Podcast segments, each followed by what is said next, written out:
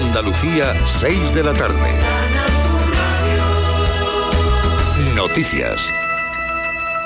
Comenzamos con una noticia terrible ocurrida en Madrid. La Policía Nacional ha encontrado muerta una chica de 20 años cuyo cuerpo estaba oculto en el domicilio de un hombre que previamente se había suicidado. Nos lo cuenta Guillermo Polo. La joven ejercía como acompañante de pago y la principal hipótesis que maneja la policía es que su cliente la asesinó y posteriormente se ahorcó. Lo escabroso del suceso es que cuando se halló el cuerpo del varón, allí no existían sospechas de que se hubiera producido un crimen. El novio de la chica ya había denunciado su desaparición, pero no se vincularon ambos hechos hasta días después, cuando se pudo geolocalizar el teléfono de ella. Cuando este lunes los agentes han regresado al domicilio, han encontrado el cadáver de la desaparecida en una habitación cerrada con candado y tumbado encima de la cama. Presentaba signos de violencia, el más grave, un fuerte golpe en la cabeza que le habría causado la muerte. El Gobierno aprobará mañana el anteproyecto de ley integral contra la trata de seres humanos. Según el presidente Pedro Sánchez, servirá para avanzar en la lucha contra las mafias y avanzar un paso más en dignidad una ley para avanzar en la lucha contra las mafias que trafican con mujeres, con hombres, sobre todo con niñas y con niños, y por tanto un paso más para avanzar en la dignidad de nuestro país, de sus gentes, combatiendo una realidad insoportable en pleno siglo XXI. La Policía Nacional ha detenido a 11 personas en la provincia de Sevilla por vender carnés de conducir a ciudadanos extranjeros en situación irregular.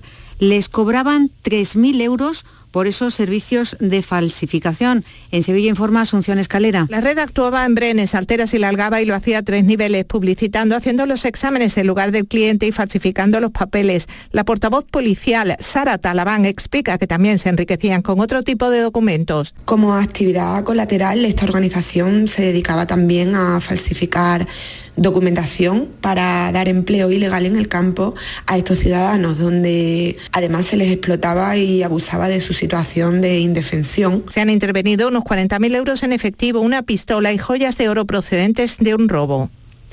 Caritas ha apelado a los ayuntamientos de la provincia de Jaén para que abran todos los albergues con los que cuenta la red provincial de atención al temporero. Y es que a día de hoy solo han abierto 8 de los 16 existentes.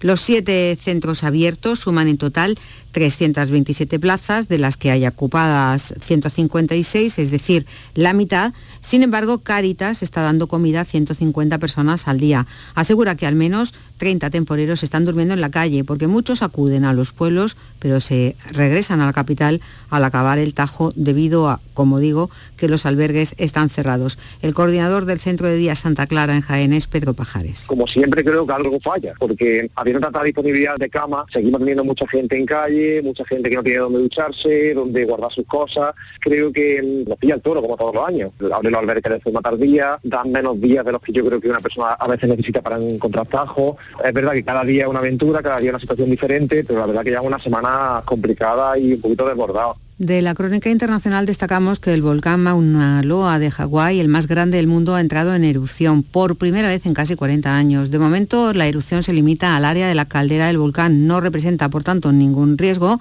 para las comunidades que están en la base de la montaña. No obstante, se han abierto algunos refugios como medida de precaución y el Servicio Nacional de Meteorología de Estados Unidos asegura que puede acumularse restos de ceniza en algunas partes de la isla. Repasamos hasta ahora los termómetros. La mínima se está registrando en Jaén con 10 grados, en Granada 13, en Córdoba 16, en Huelva y Almería 17, en Sevilla y en Cádiz 18. Andalucía son las 6 y 4 minutos de la tarde. Servicios informativos de Canal Sur Radio. Más noticias en una hora. Y también en Radio Andalucía Información y canalsur.es. Toda tu tierra la tienes a un clic en tu móvil. Quédate en Canal Sur Radio, la radio de Andalucía. Hola, Queridos amigos, queridas amigas, aquí estamos, como siempre puntuales, a las 6 y 4 minutos y medio de la tarde, desde Canal Sur Radio, desde este estudio Luis Vaquero, te acompañamos, te proponemos un encuentro, algo más que un encuentro y a diario con la salud. ¿Qué podemos hacer por nuestra propia salud? ¿Qué podemos, cómo podemos contribuir con quienes nos cuidan, con los profesionales sanitarios, para mejorar nuestro estado, para mejorar nuestros equilibrios y por tanto también por sentirnos mm, mejor en nuestro conjunto, tanto físico como emocional. Y en eso tiene mucho que ver la sexualidad. Y de medicina sexual te proponemos esta tarde nuestro encuentro. Muy buenas tardes y muchas gracias por estar a ese lado del aparato de radio. Canal Sur Radio te cuida. Por tu salud. Por tu salud con Enrique Jesús Moreno. Y bueno, la verdad que es un concepto en el que intervienen muchas eh, variables, en el que intervienen muchos aspectos que son eh, mm, claros y nítidos eh, y, que, y que nos interesa y que nos interesa profundizar en ellos. con todo tipo de disfunciones sexuales, sobre todo tipo de cambios, sobre cualquier tipo de problema que surge en este terreno, luego también eso se manifiesta de una forma más o menos directa en eso que hemos escuchado en las últimas semanas, a propósito de la calidad del semen, al propósito de la bajada de la fertilidad, a propósito de que en España, según algunos estudiosos, esto de hablar de la infertilidad es una especie de tabú aún, que no queremos, parece, eh, meterle mano al asunto, que no, que, no conocemos tampoco qué consecuencias tiene eso a medio o largo plazo. Y en definitiva aquí estamos para dar cabida en la medida de lo posible a todo eso, aunque basándonos en nuestro invitado de hoy, que es una figura en el ámbito de la medicina sexual.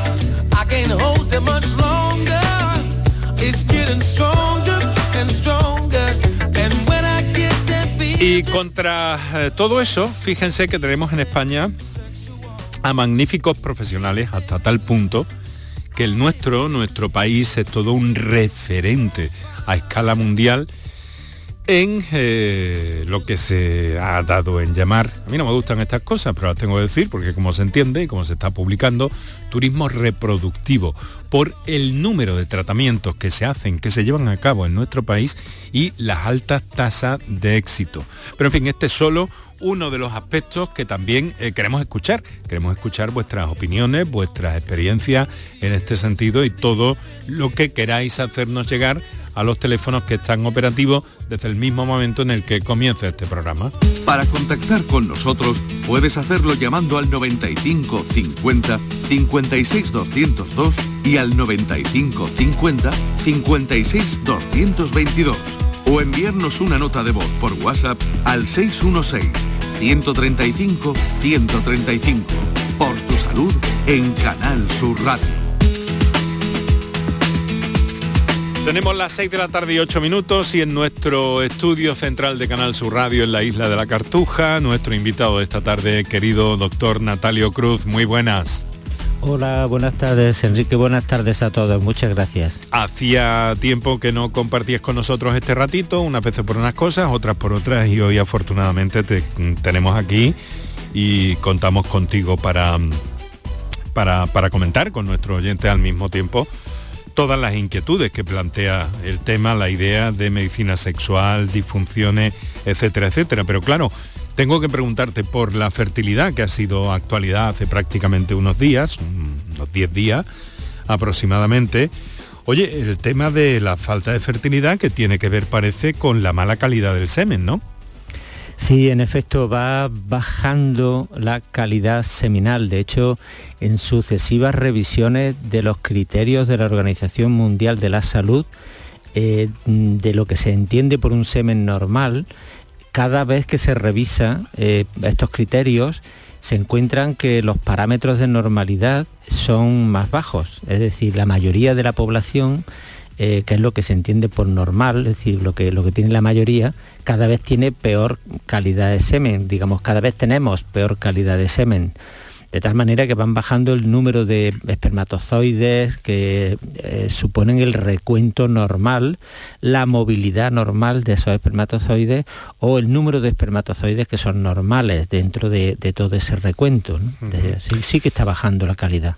Y bueno, y además eso es un fenómeno global, Natalio, o, es eh, más acusado en algunas zonas. Eso es global. Teníamos la sospecha de que era solamente en países más desarrollados, pero se ha visto que es global. Hay estudios que ya se están haciendo en todos los países del mundo y se está viendo que no, que es algo que nos afecta a todos.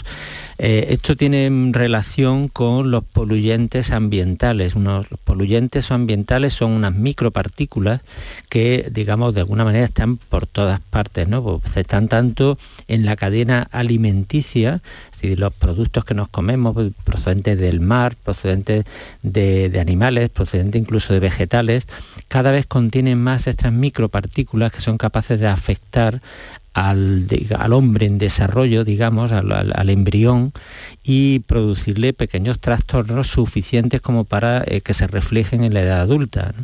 Y esto incluso mm, después, a lo largo de la vida, pues se siguen consumiendo. Estamos expuestos a muchos materiales que se consideran poluyentes, son materiales pues, como por ejemplo los talatos, lo que se utiliza para mm, hacer que el plástico sea transparente o que se utiliza como antiadherentes en las sartenes o que se utilizan en pesticidas o se utilizan de tal manera que son tan extensas, tan, eh, el uso está tan extendido que realmente es prácticamente imposible sustraerse a su efecto. Y eso puede convertirse mm, bueno, en una amenaza más seria incluso de la que tenemos ahora mismo. Esa, esa es la llamada de atención, esa ha sido la señal de alarma que realmente cuando uno empieza a hacer cuentas de cómo va cayendo la calidad seminal en los últimos años, y claro, mira al futuro y dice, bueno, si cae a esta velocidad, llegará un momento en que de verdad comprometa la propia especie. O sea, realmente hablamos de cambio climático, pero es que el cambio climático nos puede afectar como especie. Mm. Podemos llegar a un momento a estar en, peligro de extinción, por decirlo de alguna manera, ¿no? O sea, realmente yo creo que ahí está en manos de todos ir haciendo cosas para que, esto no se produzca. Mm. Porque, mm, claro, en un, en un aspecto tan, tan singular como este, yo sé que me salgo un poco de tu temática y de tu especialidad, ¿no? Pero ¿qué consecuencias tiene que, que esa pirámide de la población eh, de alguna forma esté perdiendo base, ¿no? Porque hay menos nacimientos y sin embargo cada vez vivimos más. Eso tiene eh, unas consecuencias, desde luego, mm, bueno, administrativas, dinerarias, de todo lo que tú quieras, pero eh, socialmente también es una especie de, cambio cultural que incluso incluso en, las previsiones más, fin, más rotundas, como tú has señalado, pues si, si eso continúa así, es que colapsamos. Sí, no, eh, efectivamente, a ver, nuestra especialidad trata precisamente de los, trastornos de la reproducción masculina, además de los trastornos relacionados con la sexualidad. O sea que hmm. no olvidemos que el órgano eh, reproductor masculino y los órganos genitales pues sirven pues, para placer y obviamente sirven también para la reproducción. Eh, eh, indudablemente, además, fíjate qué curioso que, el hecho de que las relaciones sexuales sean placenteras tiene un fin reproductivo, ¿no? Porque mm, si fueran dolorosas, pues hmm. posiblemente no habríamos extinguido ya, ¿no? Pero como son hmm. placenteras, pues eso ha propiciado que se, prolongue la especie, ¿no? A medida, obviamente, que vaya cayendo la calidad seminal y vayamos teniendo problemas, pues efectivamente la población puede llegar a envejecer, y a dar cambios sociales importantes, que sea poco sostenible el que haya una población envejecida, una población sin recambio. ¿no? Mm, Esto en los países desarrollados ya es algo que ya se viene sufriendo, que ahora mismo mm, se mantienen esta pirámide en según qué países, pues porque están llegando muchos inmigrantes, pero que en según qué zonas, pues ahora mismo se pensaba que no había problema y zonas, por ejemplo, como China, que se hicieron un control de natalidad, ahora están levantando la barrera, digamos, están levantando, siendo más permisivos con el número de hijos, porque han visto que no es sostenible, sencillamente. Mm. O sea que, estamos en una situación que yo no sé si se habrá vivido alguna vez en el planeta, pero me da la impresión de que, de que no, ¿no? Quizá en alguna zona concreta, pero vamos, también Fíjate los neandertales, ¿no? Que, también, no sé, eh, pudieron desaparecer un poco por, por esto, ¿no?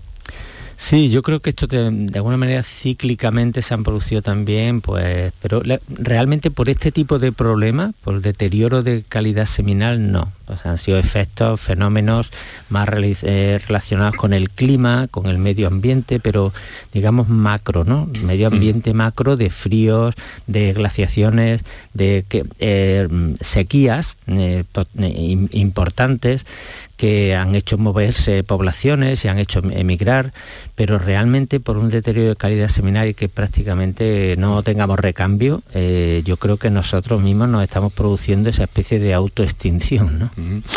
Bueno, bueno, tendremos que, que, estar atentos a estas situaciones, pero que por otra parte luego no, vemos que se aborden en, las políticas. Eso que, les, he dicho a los oyentes, que he encontrado por ahí varios, eh, varios testimonios en las hemerotecas, ¿no? Eh, ¿Tú consideras, Natalio, que, que, que de alguna forma el tema de la falta de fertilidad sigue siendo o es un tabú en nuestro país? Bueno, sí. habla poco del tema. Eh, la, mujer, es curioso porque la mujer, claro, cuando no puede tener hijos lo vive mm, de una manera, es decir, eh, bueno, parece como que está asociada la feminidad y está asociado la, capacidad de maternidad con un rol de la mujer en la sociedad y el hombre cuando tiene problemas de, de fertilidad también de alguna manera, eh, no sé, se ve cuestionado en su propia virilidad y eso no tiene realmente mm. mucha, mucha razón de ser. ¿no? Nosotros lo identificamos más en la consulta. Eh, especialmente con algunos, eh, digamos, grupos culturales, ¿no? Hay grupos culturales que para ellos eso de no poder tener hijos les supone una cuestión en la virilidad o en lo contrario, en, en el papel de la mujer, ¿no? En general, pues cada vez está más aceptado que hay eh, problemas de, fertilidad. Especialmente pues en nuestro país, mm, por las situaciones sociales, laborales, la dificultad de empleo, la emancipación tan tardía que hay. En Estados Unidos a los 18 años sales de casa, a los 20 está a lo mejor con pareja y a los veintitantos está empezando a tener niños. Mm. Aquí hasta los 30 años no salen de casa, 35 claro, cuando empiezan a formar una familia tienen 40 y ya, ya estamos un poco al límite de lo que es, digamos, naturalmente, biológicamente eh, eh, fértil, ¿no? Una mujer con 40 años empieza a bajar mucho su capacidad reproductiva y el hombre pues empieza también a sufrir una serie de problemas, como pueden ser varicoceles, la toxicidad, el efecto del tabaco, es decir, algunos nocivos que realmente le hacen bajar su fertilidad. Fíjate, han mencionado el hombre o la mujer, pero eh, históricamente el problema de la infertilidad se ha achacado siempre a la mujer, tradicionalmente, desde los reyes y desde la Edad Media.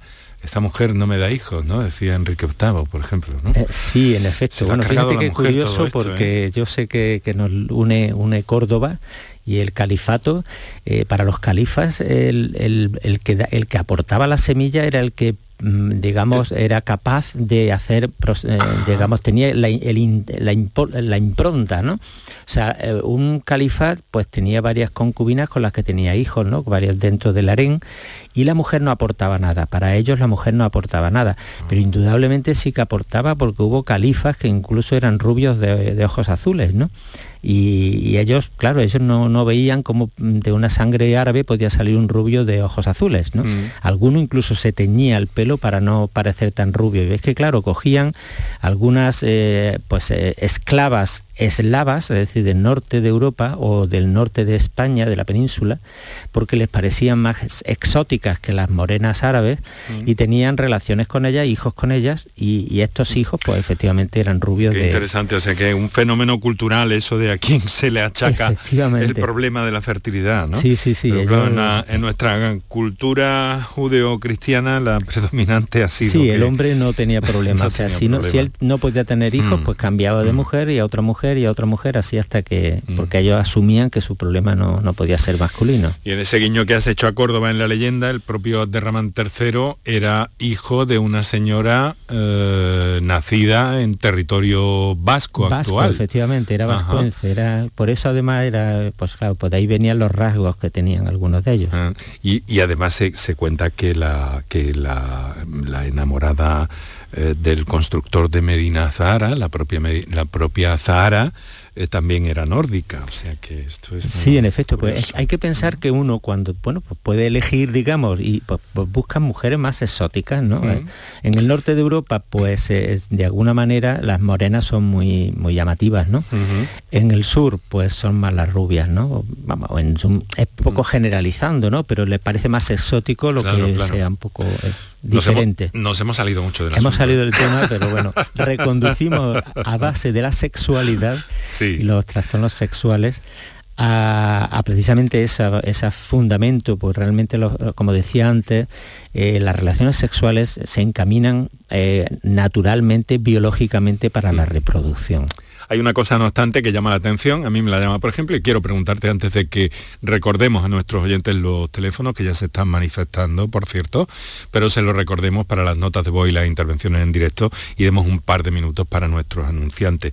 Pero Natalio, mm, eh, es singular que dentro del campo que tú trabajas, la medicina sexual, donde tienes una larguísima experiencia en urología, andrología, eh, cirugía reconstructiva genital, medicina sexual, cuando se habla de, una complicación sexual, se asocia inmediatamente a la erección masculina.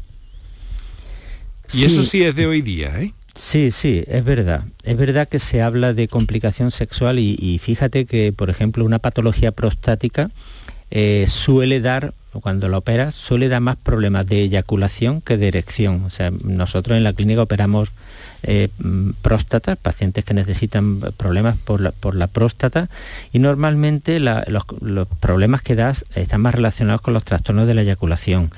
Eh, en, cambio, enseguida se piensa en problemas de erección. Hay que recordar que también los problemas relacionados con el dolor, eh, también son muy frecuentes cuando eh, aparecen complicaciones, el dolor en la penetración o incluso para la mujer, ¿no? Eh, uno de los fenómenos más frecuentes que limitan las relaciones sexuales en la mujer es el dolor. Hay muchas mujeres que están sufriendo dolor cuando tienen relaciones sexuales ¿no? y lo llevan en silencio. ¿Y esas, esas, eh, ese dolor tiene soluciones? Sí, efectivamente. O sea, todo dolor está relacionado con una patología. Algo no va bien cuando te duele una rodilla, algo no va bien cuando te duele un codo y algo no va bien si te duele el pene eh, o, si te duele la vagina cuando tienes relaciones. Bueno, em, doctor Natalio Cruz, especialista en medicina sexual, su larga experiencia que nuestros oyentes conocen bien. Un placer tenerte hoy con nosotros. Vamos enseguida a recordar esos teléfonos, hacer unos minutos para nuestros anunciantes y luego ya empezamos a atender comunicaciones que nos están llegando a estas líneas de participación.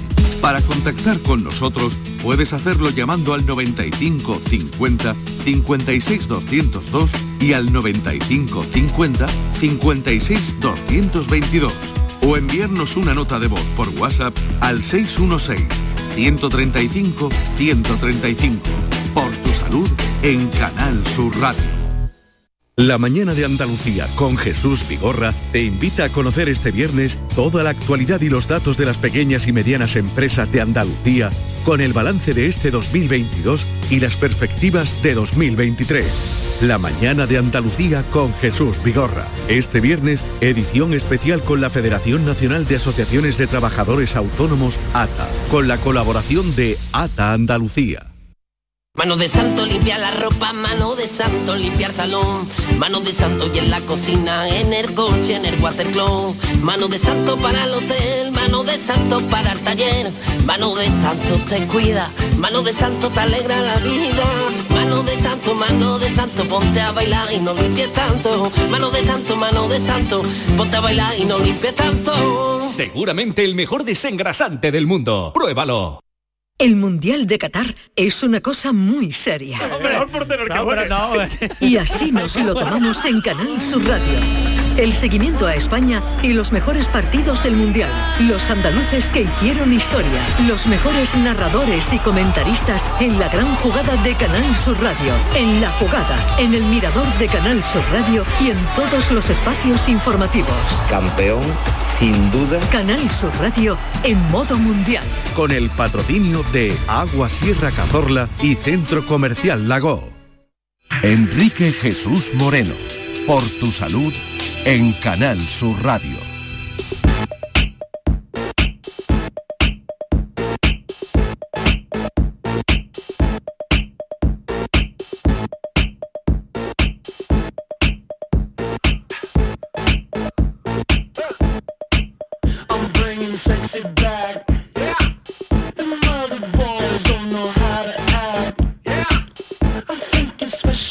Son las 6 de la tarde y 25 minutos, estáis escuchando Canal Sur Radio, te oímos en Canal Sur Radio.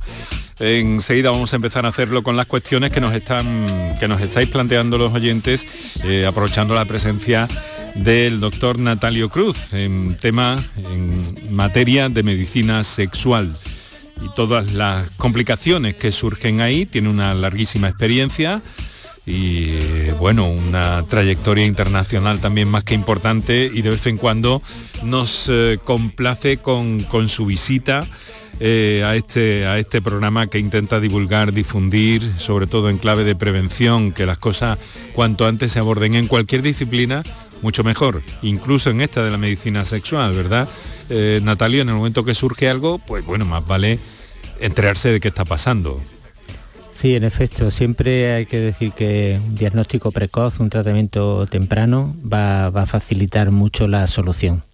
Pues mira, tengo por ejemplo una pregunta que me llega por escrito ya sabéis que, nos gusta escucharos a través del 616-135-135 o con la intervención directa en el 955-056-202 o 955-056-222. Pero también hay personas que por muy diversos motivos nos escriben y nosotros trasladamos esas inquietudes que nos llegan por, por escrito. Hay un señor aquí, bueno, tenemos algunas preguntas muy cortas, eso es interesante, pero que pueden ser muy ilustrativas.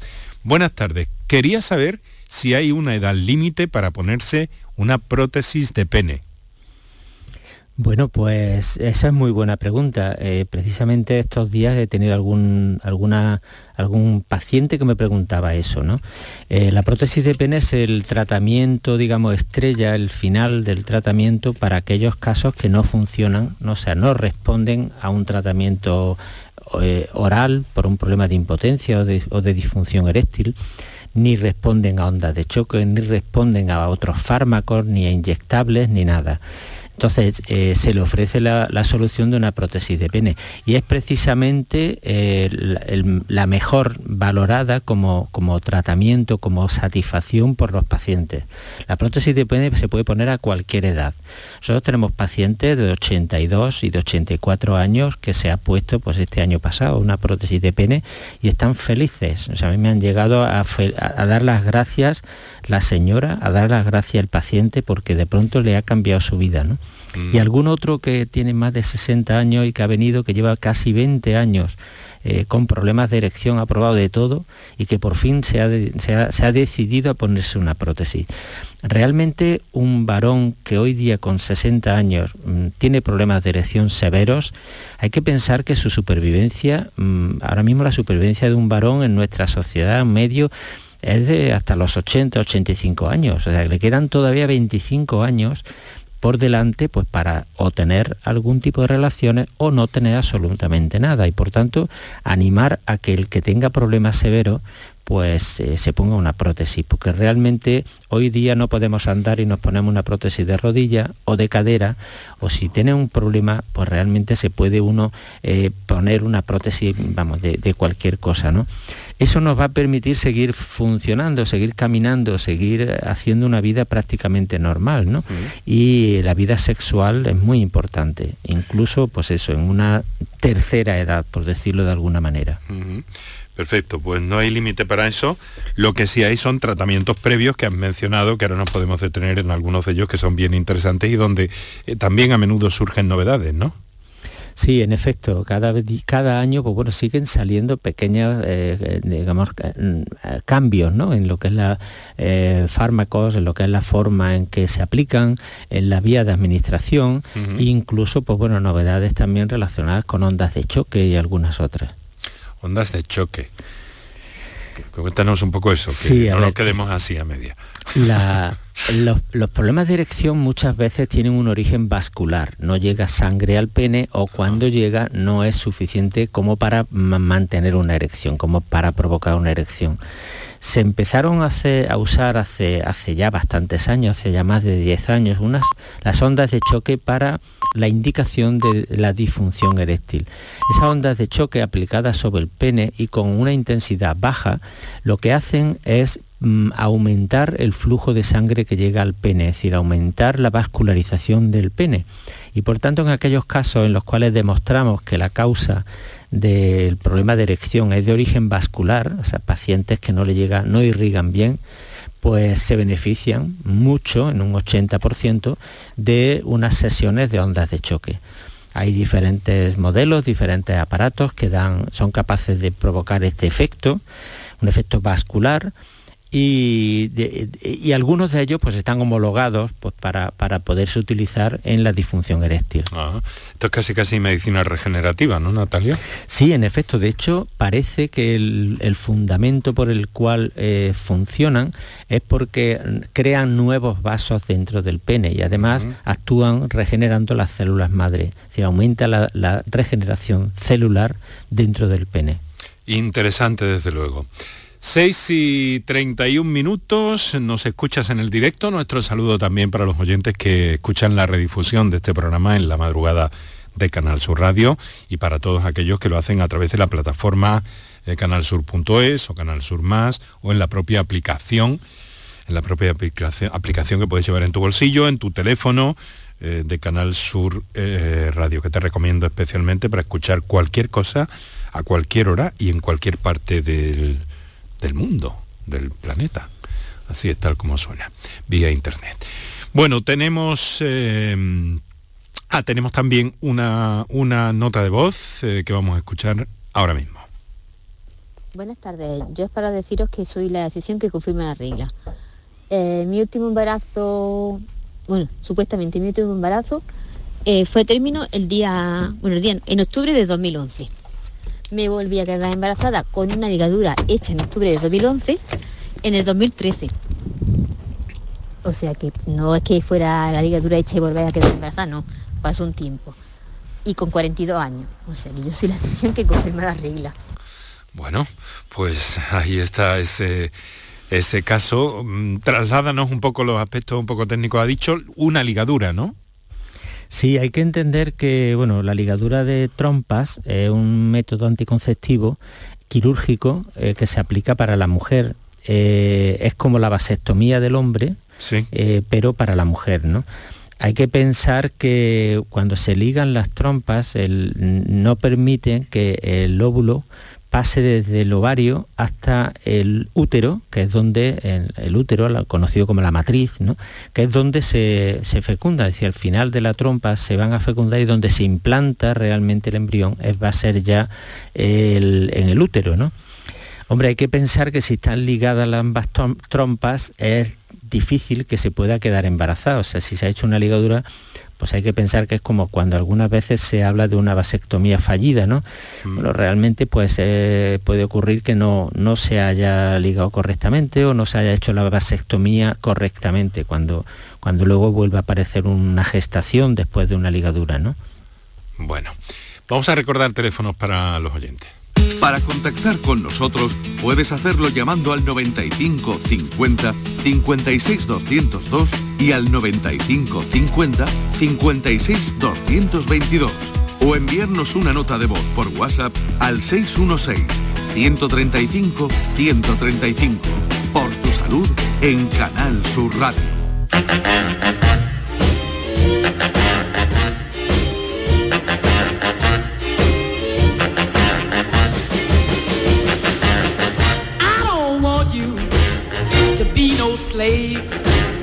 25 minutos para las 7 de la tarde, en esta que estamos compartiendo aquí en Canal Sur Radio para toda Andalucía y más allá, por supuesto, con nuestro saludo a todo el mundo. Venga, de donde venga, esté donde esté y haga lo que haga a esta hora de, de la tarde. Ojalá que haga algo lo más bueno posible lo más bueno posible. Mira, eh, Natalio, bueno, estamos hablando de sexualidad, de medicina sexual, de complicaciones eh, un poco de fertilidad también, un poco de todo hemos hecho esta tarde porque había datos recientes de actualidad en torno a la fertilidad y en torno a la calidad del semen que ha bajado pues en todo el mundo, como nos ha explicado el doctor Natalio Cruz al principio del programa. Pero mira, en torno a la prótesis de pene, porque eh, eh, que antes nos han preguntado con una pregunta muy corta, nos llega otra pregunta muy corta eh, que, vamos a trasladarte. Buenas tardes, quería saber cuántos días hay que permanecer en el hospital tras una cirugía de prótesis de pene. No sé si es procedente la pregunta, ya te digo por qué, Natalio. Bueno, pues a ver, yo, yo creo que es interesante también los tiempos quirúrgicos, los tiempos prequirúrgicos y postquirúrgicos se están acortando. Eh, hoy día la tendencia de cualquier cirugía es a ser mínimamente invasiva. Yo recuerdo cuando, bueno, pues al principio de mi ejercicio profesional, todos los pacientes ingresaban el día de antes, eh, se le hacía allí el estudio, después eh, al día siguiente eran operados, tardábamos dos horas, tres horas, mm, eh, cuatro horas en hacer una cirugía y el paciente se iba dos o tres días después eh, a casa, ¿no? Pues hoy día se ha cortado el tiempo previo, es decir, normalmente el paciente va a ingresar el mismo día de la cirugía eh, por la mañana, en ayunas, al paciente se le prepara allí mismo en el antequirófano, prácticamente en la habitación cuando acaba de ingresar, se opera ese día y dependiendo del tipo de prótesis se puede marchar esa misma tarde o se puede marchar al día siguiente. Es decir, el tiempo de estancia, la estancia, que es lo que se dice la estancia clínica en el hospital, se ha acortado a hacer una estancia media, es decir, uno llega, se, hace lo que se llama cirugía mayor ambulatoria, o bien se hace una estancia de un solo día. ¿no? Es muy raro que un paciente por una prótesis de pene pase más de 24 horas en el hospital. A mí lo que siempre me gusta aclarar, porque yo no sé si eh, eh, muchas veces hablamos, prótesis lo hemos sacado en dos ocasiones, ¿no? Y yo sabes que siempre me gusta recalcar, que, que nos explicas, y además nos explicas muy bien, cómo es esto, porque muchas personas pensarán que es un artilugio, un aparato incómodo que puede causarle problemas en otros momentos cuando no eh, va a practicar eh, sexo. Y me gustaría que nos explicaras en qué consiste este, esta prótesis de pene? Sí, esa es muy buena pregunta también y un buen comentario porque mm, mm, suena como algo robótico, algo extraño y, no, no, es verdad. O sea, eh, una prótesis de pene se implanta dentro de los cuerpos cavernosos, o sea, los cilindros que producen la erección y lo único que le va a dar es consistencia al pene. Hay dos tipos de prótesis, básicamente, unas maleables que son, se usan bastante menos y sobre todo las hidráulicas. Las hidráulicas tienen un sistema de suero por dentro y que el paciente a voluntad, o sea, cuando él quiera, activa la, prótesis mm, mediante una presión en una bombita que está alojada en el escroto y que no se ve absolutamente nada, es súper discreta. Tú cuando ves a un paciente operado con una prótesis de pene, mm, nunca dirías que tiene puesta una prótesis. En ah. cambio, la erección que produce es muy natural, muy fisiológica. Tú lo ves por fuera y no dirías si tiene o no tiene puesta una prótesis, no se nota nada. La sensibilidad es la misma que antes de operarse, llega al orgasmo, tiene su sensibilidad en el glande, siente todo, las caricias, el placer, la eyaculación, todo. Y cuando la desactiva, alguien que lo vea desnudo no sabría distinguir si tiene puesta o no tiene puesta prótesis. O sea, más, ni siquiera incluso, bueno, que sea desconocido y pueda tener alguna relación sexual, porque por fuera no se aprecia absolutamente nada. Y el paciente siente lo mismo que antes de ponerse la prótesis, nada más que, bueno, porque tiene más rigidez en el pene. Mira, eh, está bien porque has contestado una pregunta que teníamos aquí pendiente, si afectan estas prótesis de pene a la sensación eh, del orgasmo y al proceso mm, mm, al proceso anterior al orgasmo. Claro, no le afecta en absoluto, al contrario, lo que pueden tener incluso mejores orgasmos, porque antes los orgasmos eran pues con el pene flácido y ahora pues los tienen con el pene erecto. y, de hecho además es muy curioso porque incluso si tienen una eyaculación precoz, pues tienes una eyaculación, pero hasta que no desactives tú la prótesis, pues se mantiene en erección, con lo cual puedes conseguir que ella llegue, llegue también, bueno, ella o su pareja llegue también a, tener el orgasmo, ¿no? Porque muchas veces el tener una erección que dura poco te lleva a tener una, una eyaculación muy rápida, en menos de un minuto. Y en cambio cuando ya tienes la prótesis, pues bueno, se mantiene la prótesis hasta que hasta que uno quiera, ¿no? Se puede tener la erección después todo el tiempo que, uno desee. Eh, son las 7 menos 20 de la tarde. Eh, mañana llega, llega el frío. Ahora con, el frío... Mm, normalmente para la práctica sexual es mejor el verano o el invierno, Natalio. Eso es para, para, gustos colores, ¿no? Sí, sí, sí. Dicen que la primavera la sangre altera, pero yo pienso que es más bien, pues bueno, el hecho de salir a la calle, tener socialmente más relaciones, más ligeros de ropa también, hmm. ¿no? Bueno, yo pienso que, bueno, todo tiene sus pros y sus contras, ¿no? En invierno uno se achucha un poco más también, ¿no? Es, decir, que tiene más tiempo en casa, ¿no? También eso puede facilitar de alguna manera. Por tanto, yo creo que eso es tan particular que, no me atrevería a decir que cuándo o en qué época se tienen más relaciones sexuales, la verdad. bueno, además pertenece, claro, no hay, o las estadísticas que pueda haber sobre eso no son del todo eh, fiables, si acaso aproximaciones, claro. Em, una cosa, vamos a escuchar una nota de voz que tenemos pendiente. Buenas tardes, Enrique Jesús, mi alma. Pues mire usted, yo llevo dos años tomando tanzulocina y permisón y yo cada día tengo menos ganas, ¿sabe usted? Y no sé si eso influye para el tema de sexual y eso, porque es que no vamos ganas ninguna. Menos que, que este hombre, el George, ese, el marido de Mildred, la de los ropes. ¿Sabe usted? Mm. Y todavía soy joven. A ver si el, doctor Natalio me puede decir si eso influye. Venga, buenas tardes. Bueno, muy buenas tardes. Vamos a ver, es que estamos hablando de otro problema aquí, de la falta, de lo contrario casi, ¿no? Sí, es, lo que hemos venido hablando, la falta de deseo. Porque es verdad, pues es muy frecuente, es ¿eh? muy frecuente que con la edad haya una falta de, libido, ¿no? falta de deseo. Esto suele estar más bien relacionado con una disminución de la cantidad de testosterona. ¿no? Eh, es verdad que hay fármacos eh, que inhiben, digamos, inhiben la acción de la testosterona y que se usan para la próstata, pero concretamente los dos que ha mencionado no son de este tipo de fármacos. Hay otros tipos de fármacos que sí que inhiben la producción, la, la, actuación de la testosterona, ¿no? Y que se relaciona mucho con la falta de deseo sexual. Yo le recomendaría que, le solicitara a su médico o que bueno, se acerque a alguna clínica andrológica en la cual se le haga un análisis, una determinación de testosterona para ver cómo están sus niveles, porque es posible que esté eh, haciendo una disminución en la producción de testosterona y eso le esté ocasionando una pérdida de deseo sexual. También obviamente en todo esto hay factores psicológicos, ¿no?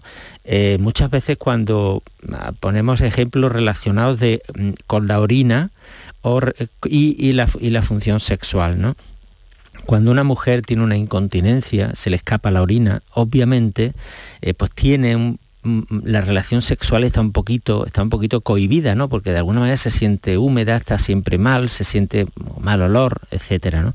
Un hombre le puede pasar también algo parecido, es decir, cuando empieza a tener problemas prostáticos, muchas veces, pues bueno, eso le condiciona por una micción muy, muy frecuente, trastornos de la eyaculación, la eyaculación ya no es igual. Concretamente cuando te toma tamsulosina se produce una eyaculación retrógrada, no sale el semen hacia afuera cuando tiene el orgasmo y esto a veces lo llevan los hombres con cierta preocupación y, pierden el interés por el sexo. ¿no? Pero como decía, lo más frecuente que, que hace perder el interés por el sexo es una bajada de la testosterona. Para contactar con nosotros puedes hacerlo llamando al 95 50 56 202 y al 95 50 56 222 o enviarnos una nota de voz por WhatsApp al 616-135-135. Por tu salud en Canal Sur Radio.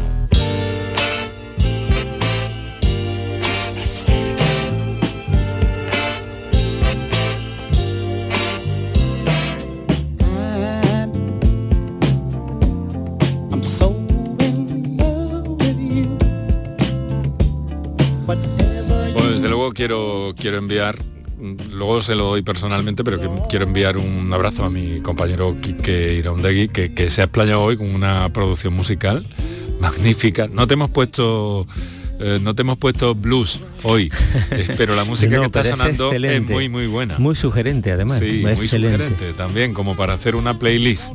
Luego la, luego la hacemos y te la mando.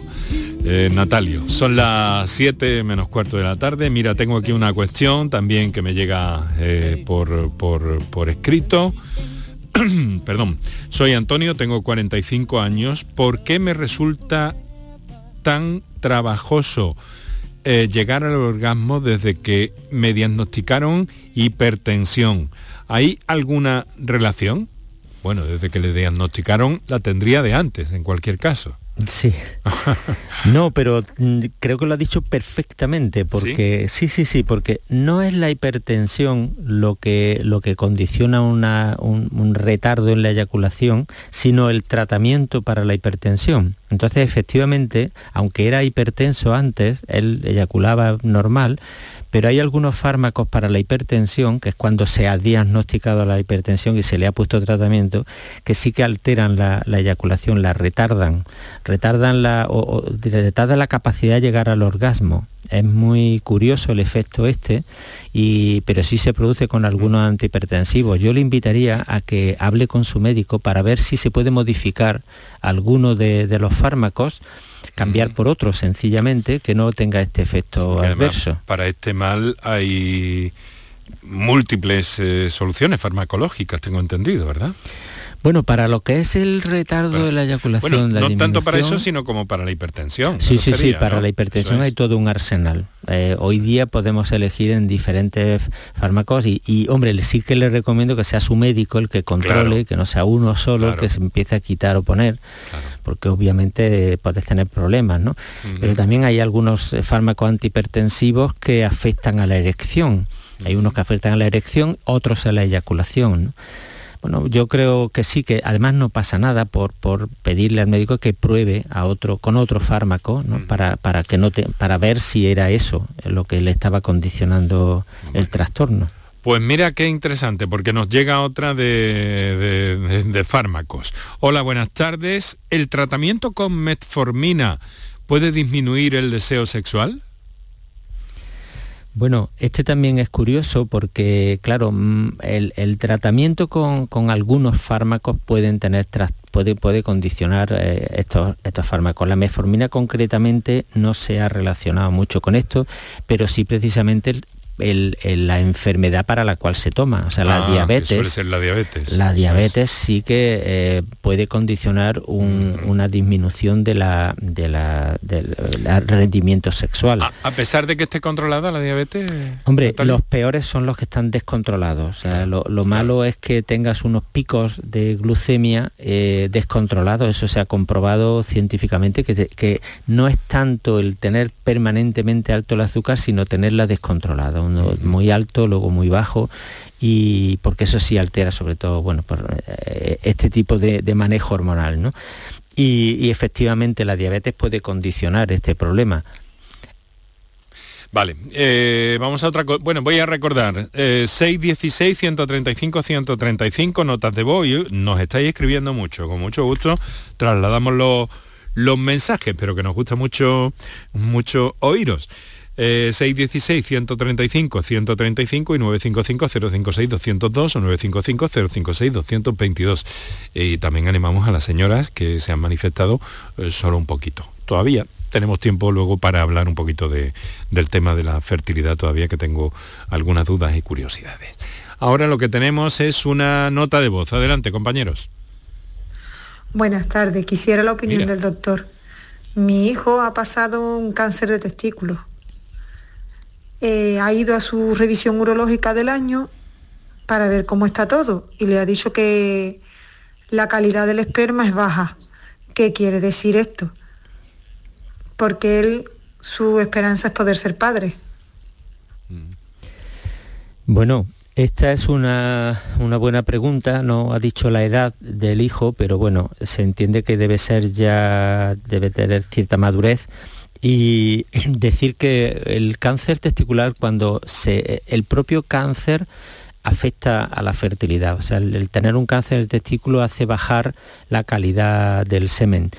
Pero luego cuando se quita, normalmente se produce una recuperación. ¿eh? El, al quitar el cáncer de testículo, una cosa es la cirugía. me dicen que 26 años tiene el hijo de esta 26 años. Sí, no, o sea, una edad reproductiva magnífica. ¿Qué, ocurre? Normalmente cuando se quita, cuando se quita el, cáncer, pues eh, se queda con la mitad del volumen testicular. Obviamente es solo el otro testículo el que funciona. la cuestión clave es que algunos cánceres necesitan radioterapia o quimioterapia. En estos casos sí que se afecta severamente la calidad del semen. Yo le recomendaría en cualquier caso, y antes de que mm, pudiera ocurrir, y es que no, ojalá no ocurra nunca, que vaya a necesitar estos tratamientos alternativos eh, o digamos de soporte después para, para, controlar la enfermedad, que hiciera una preservación seminal. Es decir, aunque la calidad del semen sea baja, más vale preservar ahora que lamentar luego. ¿no? Es decir, en este momento, aunque la calidad sea baja, yo congelaría semen, porque hoy día la, regulación española, la ley española, permite mantenerla de por vida, es decir, toda la vida del, del varón. Antiguamente era un poco absurda porque se mantenía solamente 10 años y claro, un chico que a lo mejor tiene un cáncer de testículo con, no sé, con 10, 15 años, le obligabas a tener que destruir la muestra en 10 años, ¿no? Lo cual era un poco absurdo. Hoy día no, hoy día se mantienen toda la vida y bueno, pues lo preserva. Que luego mejora, pues no lo va a necesitar. Que luego la situación empeora, pues siempre tiene congelada en ese momento ya la muestra, la muestra de semen. Si nos van llegando los eh, datos gota a gota, mm, nos dice esta madre preocupada que, que estuvo en un tratamiento quimioterápico durante tres meses, lo cual no le permitió, eh, por una serie de circunstancias, eh, poder guardar su semen y que en este momento únicamente tiene un testículo. Pero claro, esa, esa ambición, y de todas maneras, todavía le han dicho que, que, bueno, que tiene algo, mm, algo deficiente la calidad del semen, pero eso no quiere decir que no sea que esté agotada o anulada la posibilidad de ser padre. Efectivamente, yo creo que eh, yo, yo congelaría una muestra de semen, en primer lugar, preservar y a continuación pues esperar y ver cómo va evolucionando. Muchas veces el efecto de la quimioterapia va pasando y al cabo del tiempo deja de ser tan tóxica y empieza a producir de nuevo espermatozoides. Es curioso que, también hay que recomendar que después de un, tratamiento quimioterápico hay que dejar pasar al menos yo diría que unos seis meses antes de buscar descendencia. O sea, no es el caso de este chico ahora, pero si alguien está buscando descendencia hay que dejar pasar unos meses para que de alguna manera los espermatozoides que se produzcan estén genéticamente sanos, por decirlo de alguna manera, ¿no? porque sí que puede asociarse eh, la radioterapia y la quimioterapia con algunos efectos deletéreos sobre la capacidad genética del espermatozoide. ¿no? Mm. Pasa con el tiempo, digamos que hay un efecto de lavado, de normalización, y por tanto yo es decirle que tiene esperanza pues, porque luego posiblemente va a mejorar con el tiempo.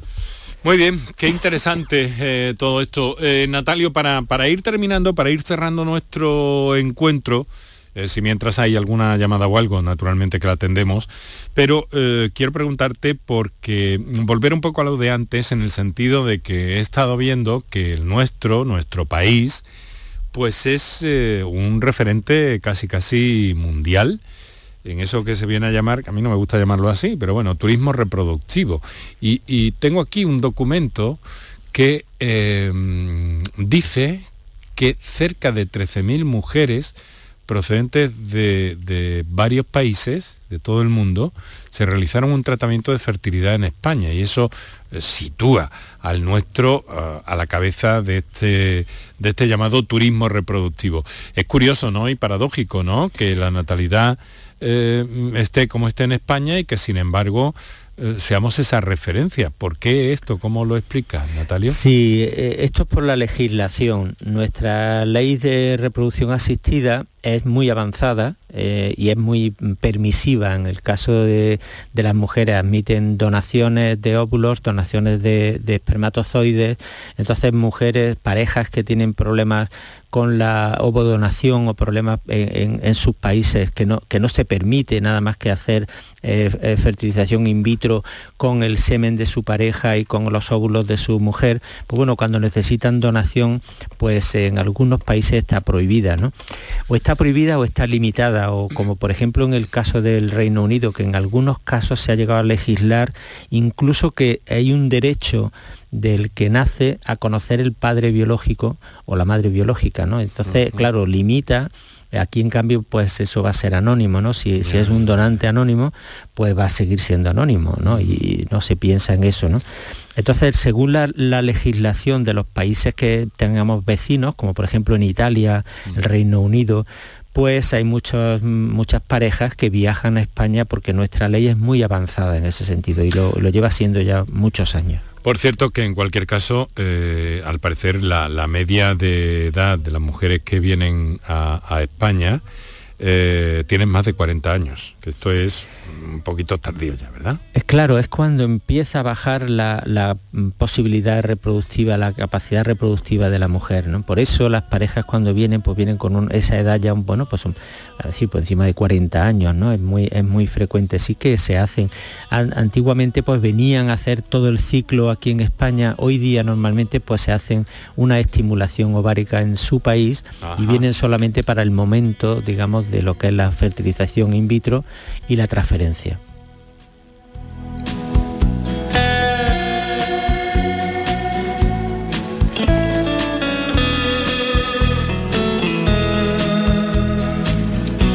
Doctor Natalio Cruz, eh, querido amigo, como siempre un placer conversar contigo y bueno, que, queremos escucharte más a menudo. Hemos tenido un otoño muy cargado de muchísimos asuntos. Eh, que tiene mucha importancia y desde luego este de la sexualidad y la medicina sexual también lo tiene y está en uno de nuestros objetivos principales y gracias a ti pues cada vez eh, aprendemos más, sabemos más y ojalá, ojalá que eh, ganemos capacidad preventiva en todo este tipo de, asuntos. Natalio, muchísimas gracias, un fuerte abrazo. Muchísimas gracias por la invitación y siempre a vuestra disposición, Enrique. Hasta la próxima.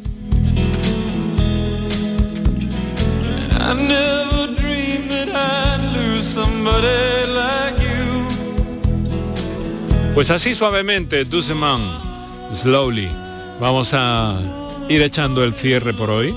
Mañana volvemos, claro que sí, a las 6 y 4 o 5 minutos de la tarde.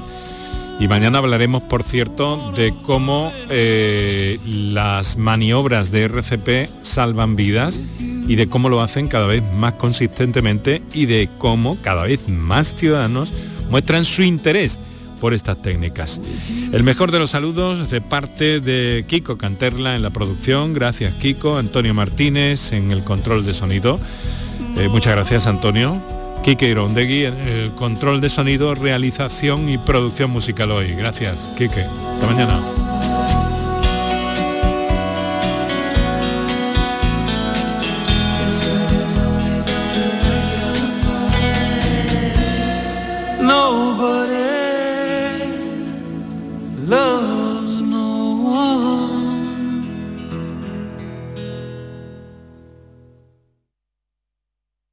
Canal Sur Radio, Sevilla. HLA Santa Isabel pone a tu disposición la unidad de traumatología y ortopedia especializada en pediatría, columna, hombros y codo, muñeca y mano, cadera, rodilla, tobillo y pie. Con guardias localizadas las 24 horas y los últimos tratamientos en prótesis. Consúltanos en el 954-570004 o en Luis Montoto 100. HLA Santa Isabel, contigo cuando más nos necesitas.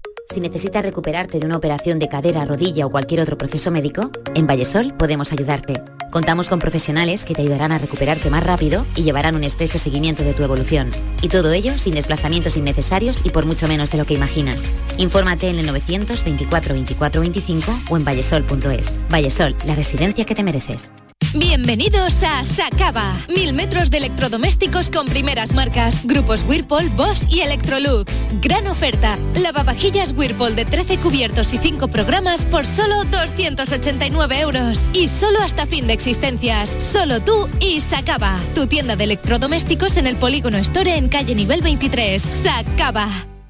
Los Guerrilleros, tapicería y colchonería en Utrera, a precios de fábrica. Colchón de matrimonio de 27 centímetros de grosor, lechos independientes, refuerzo en zona lumbar, cara de verano e invierno, valorado en 689 euros, ahora 299 euros. Sí, sí, has escuchado bien, 299 euros. Y por un euro más televisor LED de 32 pulgadas de regalo. Estamos en Utrera, carretera Carmona número 15 en Utrera, Sevilla. Entregas en 48 horas. Vigésimo Mercado del Queso Artesano. Del 3 al 6 y del 8 al 11 de diciembre en el pabellón ferial de Aracena te esperan queserías de toda España para que puedas degustar y comprar los mejores quesos elaborados de forma tradicional en nuestro país. Un entorno incomparable y un sabor único te esperan en Aracena. Aracena, la ciudad de la gruta y de otras muchas maravillas. Organiza Ayuntamiento de Aracena. Es un mensaje de la Consejería de Agricultura, Pesca, Agua y Desarrollo Rural de la Junta de Andalucía.